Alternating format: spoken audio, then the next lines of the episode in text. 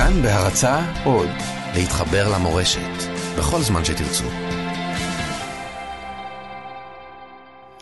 ערב שבת בין השמשות, פרשת ויקרא. היום אנחנו גם פותחים את הספר השלישי של החומש וקוראים בו על סדר הקורבנות במשכן. מי שיעשה לנו סדר בעניין הקורבנות הוא לא אחר מאשר ישי שריד, סופר שכותב על בית המקדש השלישי ועל תעשיית זיכרון השואה. הוא עורך דין שמייצג קורבנות בני דורנו, והוא הבן של יוסי שריד, שמתגעגע מאוד לאבא, אבל גם לאלוהים. האם יש אכן סיכוי שיוקם בארץ בית מקדש? מהי זהות יהודית חילונית?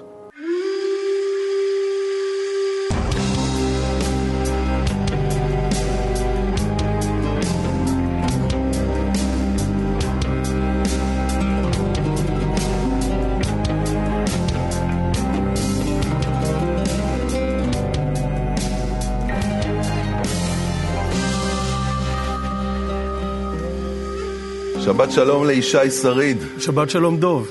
אתה סופר, אתה גם עורך דין די נכון. מצליח, וסופר די מצליח, שזה שילוב מעניין. אה, כן, אבל לא קשור אחד לשני בצורה מסוימת. טוב, תכף אולי נדבר על זה, וקוראים לך ישי שריד. וכשאני חושב על השם שלך, הוא שם משיחי מאוד. אה, הוא שם משיחי, הוא שם עם היסטוריה, שריד זה שריד מהשואה. כך קראו לכם בגלל שריד מהשואה? נכון, אה, שם המשפחה היה שניידר, שזה וואו. חייט מפולין. ובשנת, אה, סוף שנת 45, לפני שסבא שלי, עליו השלום, יעקב שניידר, יעקב שריד, נסע לשליחות למחנות העקורים באירופה, הוא קרא אליו את אבא שלי, עליו השלום, יוסי שריד, והוא אמר לו, מהיום שמנו שריד, כי אחרונים נותרנו מכל משפחתנו, וגם בגלל השליחות שאני יוצא אליה. וישי זה ישי.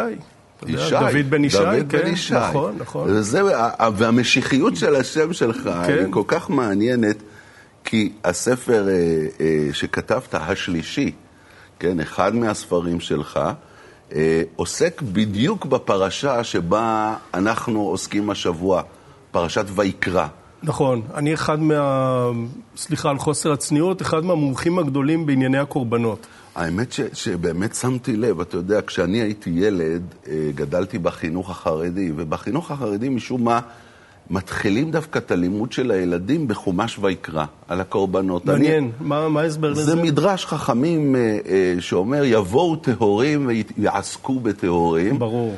שזה אולי התירוץ, ומשהו בי אומר לי שהאמת היא שהפולחן הזה קשור לעומק של ילד. ילד איכשהו יכול אולי לפרוץ את משוכת הדורות ולהרגיש את מה שקורה פה יותר, אה, יותר לעומק. לגמרי? אני זוכר מימי לימודיי בבית הספר היסודי א' ד' גורדון בתל אביב, בית ספר לילדי עובדים. אה, לא למדתם על הקורבנות והמשכן אבל שם. קראנו, אני זוכר שהתקופה הזאת של יציאת מצרים, של הקשר האינטימי בין אה, משה לבין האלוהים, וגם עניין הקורבנות שבהחלט אה, קראנו עליו, הוא תמיד ילך עליי קסם. כן. האינטימיות שבזה, וברבות השנים בכלל עניין הפולחן הדתי הוא עניין מרתק. ואלה השורשים שלנו והלכת במובן הכי עמוק. ולמדת את הנושא היטב. לגמרי, כן. אז בוא, בוא, בוא תסביר לי מה כתוב פה. בוא, כן. בוא נקרא כמה פסוקים. כן? עכשיו, אתה יודע, עצם הסיטואציה שאני יושב פה איתך, אה, אה, סופר עברי אה, חילוני, הבן של יוסי שריד, זכרו לברכה, ואנחנו קוראים פה ומנסים לפרש את מעשה הקורבנות של אה, ספר ויקרא, בעיניי זה כבר איזה... נו, אז מה, נורא יפה. מאורע נורא יפה, מעניין. שני יהודים ערב שבת מדברים דברי תורה, מה... לגמרי, כן? לגמרי. גם עם אביך אהבתי לעשות את זה. אבא שלי, תדע לך, היה יהודי, היהודי האולטימטיבי. לא מבחינת קיום המצוות, מבחינת תפיסת העולם שלו, מבחינת מה שעיצב את דמותו לגמרי. הנפשית, הוא לגמרי. הרוחנית, אה, הוא זה היה גם הייתה איש. ספר, ספר במלוא מובן המילה. כן, תשמע, התנ"ך אה, נמצא ליד מיטתו ועל שולחן העבודה שלו, לא בבחינת אה, מצוות אנשים מלומדה, אלא ככלי עבודה וכהשראה רוחנית אה, וכנראה הוא מתמדת. העביר את זה אליכם. ודאי, ודאי. ויקרא אל משה, וידבר הוויה אליו מאוהל מועד לאמור, דבר אל בני ישראל ואמרת עליהם. אדם כי יקריב מכם קורבן להוויה, מן הבהמה, מן הבקר ומן הצאן, תקריבו את קורבנכם. כן, אז קודם כל, תראה, יש פה אווירה נורא אינטימית. כן, נמצאים אלוהים ומשה. הוא קורא לו. והוא קורא לו, והם נכנסים, תכף נגיע לזה, לפרטי פרטים של הפולחן. זאת אומרת, יש פה איזה ביזנס כמעט. אתה יודע, הוא אומר לו, אתם תעשו בשבילי ככה. ונכנס לפרטי פרטים, ובדיוק מה תהיה הבהמה, ראינו את זה גם פה. ואיך שוחטים אותה. ואיך היא תשחט, ואיך מתיזים את הדם, ואיך, אה, מה נותנים לכהן לאכול, ומה נשאר בחלק מהקורבנות למקריב הקורבן לאכול. איך אתה מתחבר לזה מהיום, מנקודת המבט של היום, מנקודת מבט חילונית? מה זה קשור אלינו? א', כשאנחנו מעמיקים בזה, תשמע, זה תיאטרון של נפש האדם. מה זאת אומרת? כל הפולחן הזה, הוא נועד לתת מוצא ולתת איזשהו ביטוי לרגשות הכי עזים שלנו שאנחנו מתייסרים איתם. רגש האשמה, נגיע לקורבנות החטאת, הרי זה הרגש הנורא ביותר לאדם להסתובב איתו. אנחנו יודעים שבתקופה המודרנית אנשים מסתובבים עם תחושת אשמה, עם ייסורי מצפון. זה אחד להם... הדברים הכי קשים בנפש ודאי, המודרנית. להם, ודאי, שאין להם מוצא, ואו שהם מוצאים טיפול לזה או שלא מוצאים טיפול. בדרך כלל אין לזה מוצא. ופה יש מנגנון מאוד מסודר, מאוד תיאטרלי, מאוד פומבי. שמה, אתה אומר, זה בעצם כל זה נועד בשביל האדם. אתה נכון. בעצם הולך לשיטת הרמב"ם, רבי משה בן מימון, שאמר כל העניין של הקורבנות זה בשביל בני ישראל. שהם יוציאו החוצה את היצר הרליגיוזי שלהם, הפולחני, שהם הר... יוכלו ה... לכפר על האשמה. נכון, הרגש, הרגש האנושי וה... והצורך הנפשי של אנשים במתן פורקן לרגשות שלהם. לא רק אשמה, דרך אגב, גם הכרת תודה. אדם קרא לו משהו נהדר, נולד לו ילד, אה, זכה בסכום כסף גדול, כל מיני דברים כאלו, הוא נורא רוצה להודות למישהו.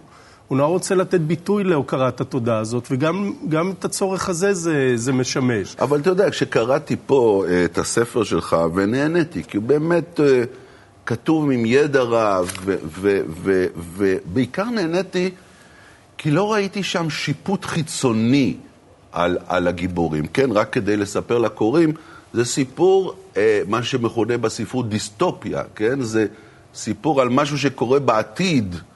אה, בשנת 2070, 2080, אחרי חורבן אה, מדינת ישראל בעצם, והקמתה של ממלכת יהודה, שבה מוקם בית המקדש השלישי, ובה בעצם מקריבים קורבנות, והמלך הוא גם הכהן הגדול. נכון. והסיפור מסופר מנקודת המבט של הבן הצעיר, נכון. של המנהיג. צעיר הנסיכים. כן. שהוא גם כהן, המלך הוא גם כהן גדול, ראשון מאז אה, אלכסנדר ינאי בעצם. אה, ויונתן הזה המספר, הוא עובד אה, במקדש, הוא עובד בעיקר סביב המזבח. Mm. והוא מאמין בזה. הוא מאמין בזה, וגם אני... והוא שוחט, הוא רואה את אלוהים, והוא מרגיש את הנוכחות נכון, של אלוהים. נכון, גם אני שכותב את דמותו בלילה, כשאני יושב בחדר העבודה שלי, אחרי שהילדים הולכים לישון ושקט בבית, גם אני רואה את אלוהים. וגם אני מבין ומזדהה בכל נפשי עם עניין הקורבנות. אתה אומר ברצינות? בכהונתי כסופר ודאי, אחרת מה, אין לי דרך... מה, היו לך חזיונות של אלוהים? אחרת אין לי דרך אחרת לכתוב את, ה, את הספר. כן. תספר לי קצת כן. על זה, זה מסקרן מאוד. תראה, אלוהים הוא דמות בספר. בכלל, אני לא חושב שיש טעם להתווכח, יש את הוויכוח המתמיד האם יש אלוהים או אין אלוהים. מה אתה חושב? אני חושב שאין אלוהים, אבל זה לא משנה כי יש אלוהים. יש תסביר. אלוהים כגורם מאוד מאוד משמעותי בתרבות שלנו, ואתה יודע מה? בנפש שלנו. Mm. וגם כשאני אומר שאין אלוהים מפה מהשכל, להגיד לך בש... בשעת צרה או מצוקה אני לא מדבר אל מישהו, אני מדבר אל מישהו. כן? כן. כן, אולי זאת חולשה. מתי, מתי דיברת לאחרונה? במקרים שקרובים לי אה, היו, ב, אתה יודע, באיזושהי צרה בריאותית, כן. שהיה עניין של אה, ממש סכנת נפשות, אז בהחלט, אתה יודע, ניהלנו שיחה. אבא גם היה מדבר עם אלוהים לפעמים? אבא הציג את עצמו כאפיקורס מוחלט, לא במובן התרבותי. הוא היה בר אוריין לגמרי, לגמרי, תלמיד חכם.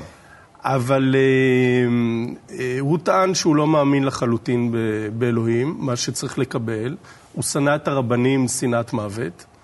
אה, דרך אגב, יהודים דתיים הייתה לו חיבה וכבוד אליהם.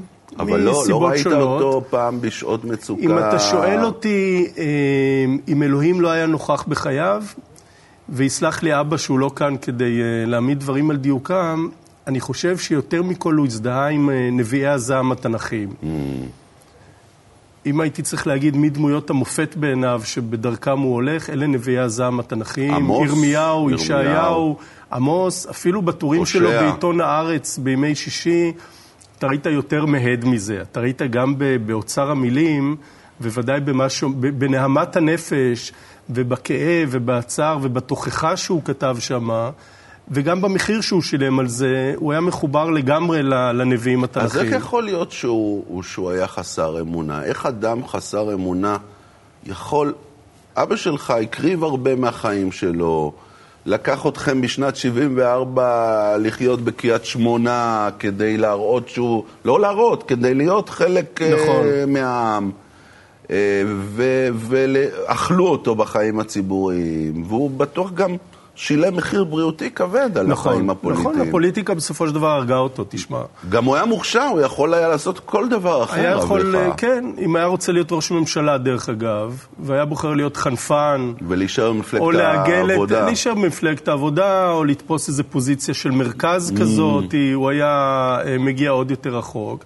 הוא עמד על עמדותיו, בערה בו להבה של אה, צדק, של שליחות ושל אידיאליזם שאין כמותו. אז גדלת זה בבית של נביא בעצם, סוג של... נכון, נכון, גדלתי וזה בבית של קשה? נביאים. אה, זה לא פשוט. זה לא פשוט. יש בזה, אתה יודע, אנחנו, יש בזה ערך רב, כי אנחנו הולכים לאנשהו. החיים יש להם משמעות. כן. אה, אנחנו משרתים מטרה גדולה מאיתנו. כן, אתה מאמין זה בזה? זה דבר, תראה, בלילה הראשון שעברנו לקריית שמונה, הייתי ילד מאושר בצפון תל אביב. בגיל תשע אנחנו עוברים לקריית שמונה. אבא התעקש שזאת תהיה דירת שיכון... אה, כמו כולם שם, פחות מכולם. פחות מכולם. אה, ואני בשבילך מתגע- זה שוק. ואני מתגעגע לחברים שלי בעיקר. לחברים בתל אביב, לשכונה. ואני זוכר שביימתי איזה בריחה קטנה של אה, כמה עשרות מטרים שם, ואני זוכר את הלילה, לילה... אה, ברחת מהבית. לילה שטוף כוכבים, לא ממש. אה, בדרמה. הפגנה של מחאה, ילד בן תשע, אה, ברקע האורות של עמק החולה, ואני בוכה. ואבא הולך אחריי, ואומר לי, תשמע, אנחנו לפעמים בחיים צריכים לשרת אה, גם אחרים וגם מטרה גדולה מאיתנו, אה, ולכן אנחנו פה. מה ילד בן תשע עושה עם זה? הוא מקבל את זה, אתה יודע. וואו, כן. זה כל כך מרגש הרגע אה, הזה. נכון, וזה, אה, כן, זה סוג של, אה, סוג של שיחה, אני מתאר לעצמי שבנו של ישעיהו או של ירמיהו, או של מישהו מהנביאים, גם כן באיזשהו שלב התנהלה שיחה כזאת. אבא, למה אתה עושה לנו את זה? ישי שריד, זה רגע טוב לעצור רגע להפסקה, נחזור תכף.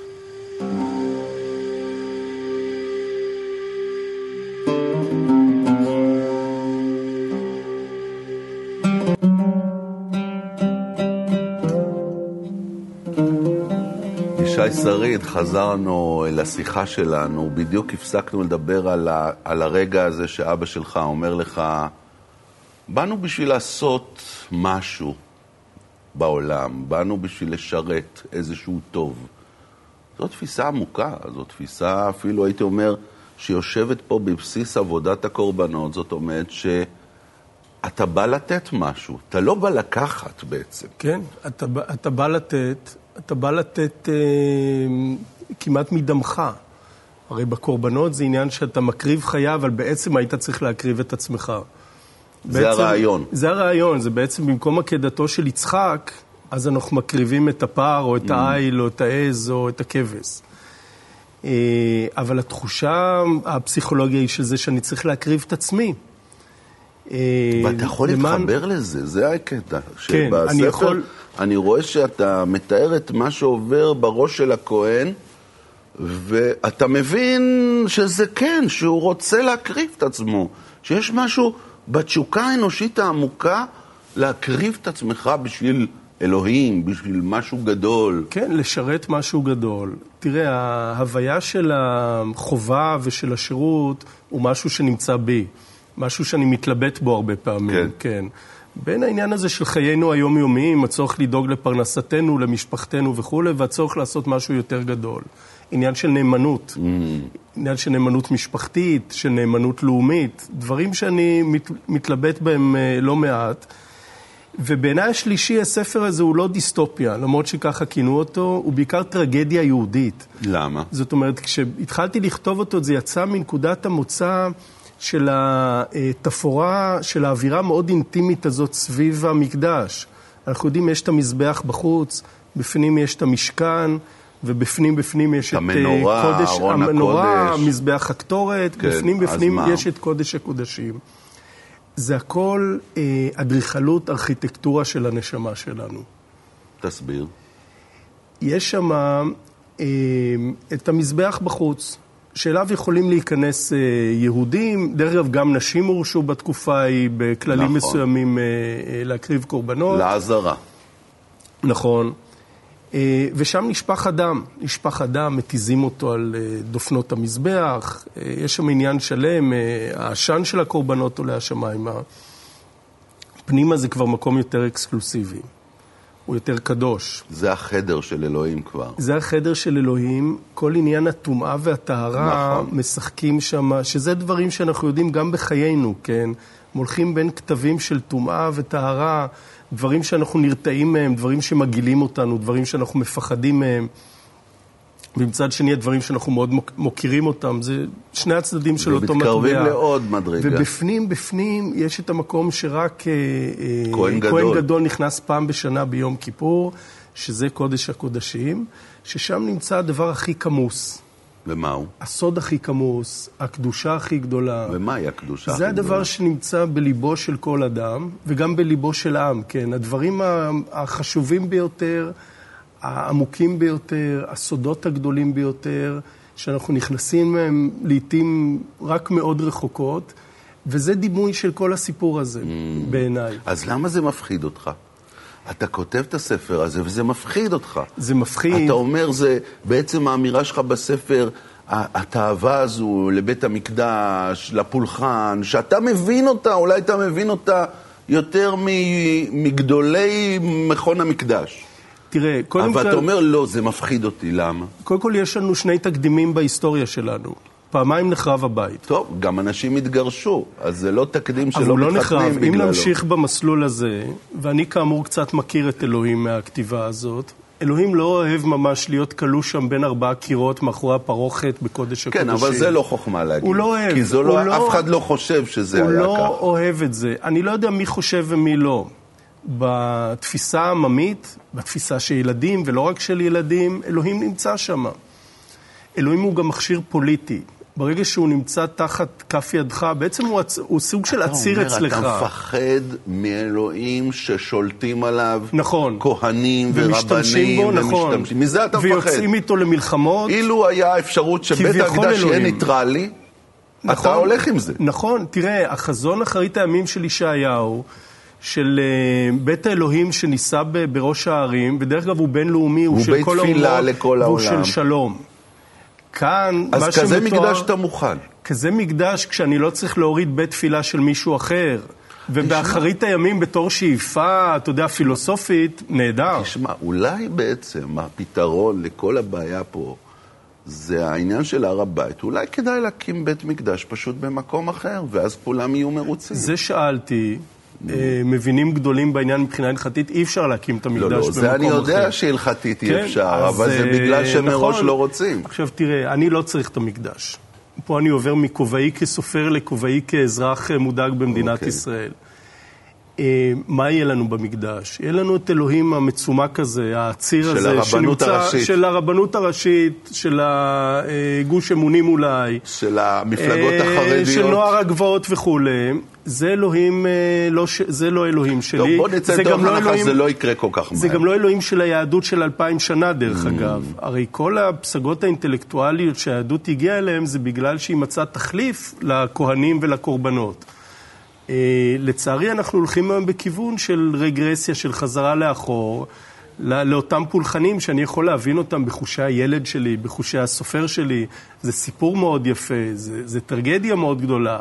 אבל בתור מדיניות לחזור לשם, חס וחלילה. תגיד, איך הם מתייחסים במשפחת אה, השמאל אה, לשיגעון של ישי אה, עם בית המקדש? הרי אתה לא רק בן של יוסי שריד, תסלח לי, אני אומר, גם התחתנת עם הבת של יעל דיין. נכון. תראה, אז א', אבא שעוד היה בחיים כשהספר יצא, היה גדול המפרגנים ל- לספר. אה, הוא אמר שיש לי הרבה אומץ להיכנס ל- לעניין הזה. אה, תראה, אני לא ממשפחת השמאל. אני... סליחה אם אני לא פגעתי. ממשפחת השמאל, אני... אה, דעותיי נמצאות בשמאל, אבל השאיפות שלי גם כסופר וגם כמי שגר כאן, זה להגיע לאנשים אה, מציבורים הרבה יותר רחבים. כן. לא מעניין אותי לצמצם את עצמי. אה, אפילו ההסתגרות המסוימת של השמאל מפני כל מה שנודף מיהדות, היא לא מקובלת מה אתה עליי. אומר באמת על אני העניין חושב שאנחנו הזה? מפסידים מזה המון. אתה כל פעם איזה איש שמאל בולט אומר איזה שטות שפוגעת ברגשות של דתיים, של עדות מסוימת, ושוב בעצם יוצר את, ה, את התדמית אה, השגויה בעיניי אפילו של השמאל כשמאל מתנשא, כשמאל מנותק מהיהדות שלו. אתה בעצם מציג דגם אחר. אני חושב, של אין טעם... שמאל מאוד מאוד מחובר ליהדות כל שלו. אדם זכאי לדעות שלו, וגם אה, אה, זכאי לחשוב שקמעות ומזוזות זה דבר טיפשי, אבל קמעות ומזוזות זה דבר שהוא לא מזיק לאף אחד. הוא נטוע עמוק ב... בתרבות. בתרבות שלנו, הוא נטוע עמוק במסורת שלנו.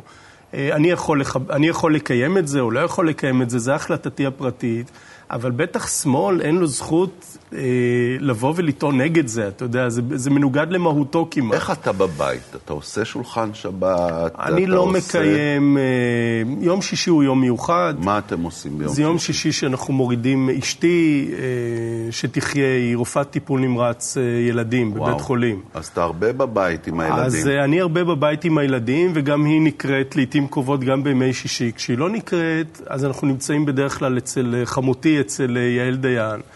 אה, יש ארוחת אה, שבת.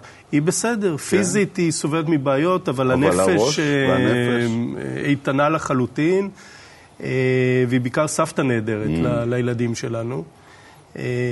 איתה יש לי לא מעט ויכוחים בנושאים האלה, דרך כן, אגב. למה? כי היא חיה...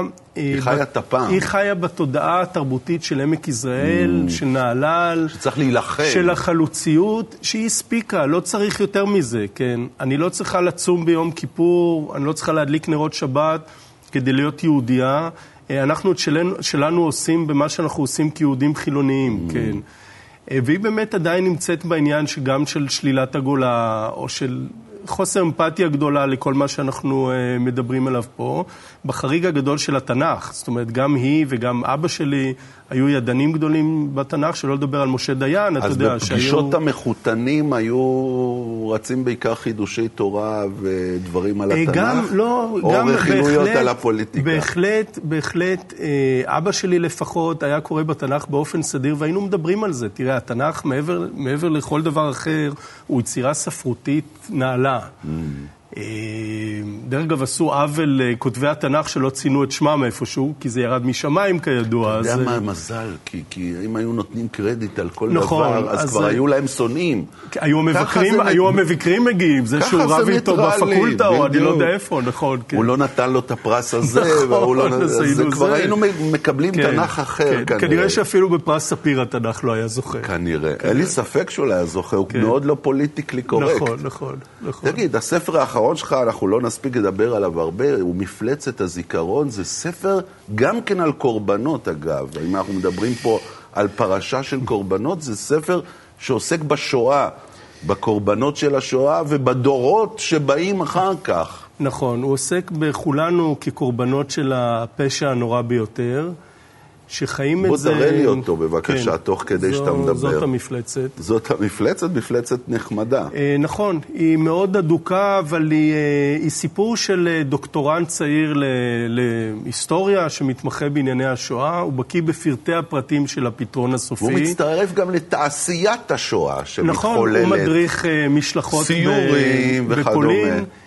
אה, אבל למרות שהוא יודע הכל, ואולי בגלל שהוא יודע הכל, כשהוא מנסה להבין מה, משמע, מה אנחנו לומדים מהשואה, מה הלקח שלנו, שם הוא נקלע לבעיה והוא נקלע למשבר עם עצמו. Mm. האם אנחנו מצילים ילד זר בלילה שדופק בדלתנו? הוא בעצם שואל את השאלות על היום. נכון. מה היה קורה אם יש סיטואציה כמו בשואה ואתה ילד, וילד יהודי רץ אליך באמצע הלילה ודופק בדלת, האם יש לך את האומץ נכון, להציל הוא שואל אותו? את השאלות את עצמו גם כיהודי, חס וחלילה, באותה תקופה, איך הוא נוהג, ובעיקר אם הוא בצד החזק. מה אתה עושה כשאתה חזק, ובכוחך להציל או לא להציל, לקחת סיכון או לא לקחת סיכון, מה והשאלות היית, האלה... אתה היית עושה? בטח שאלת את עצמך את השאלה הזו תוך כדי כתיבה. כולנו בעיני עצמנו חסידי אומות העולם פוטנציאליים. בתיאוריה.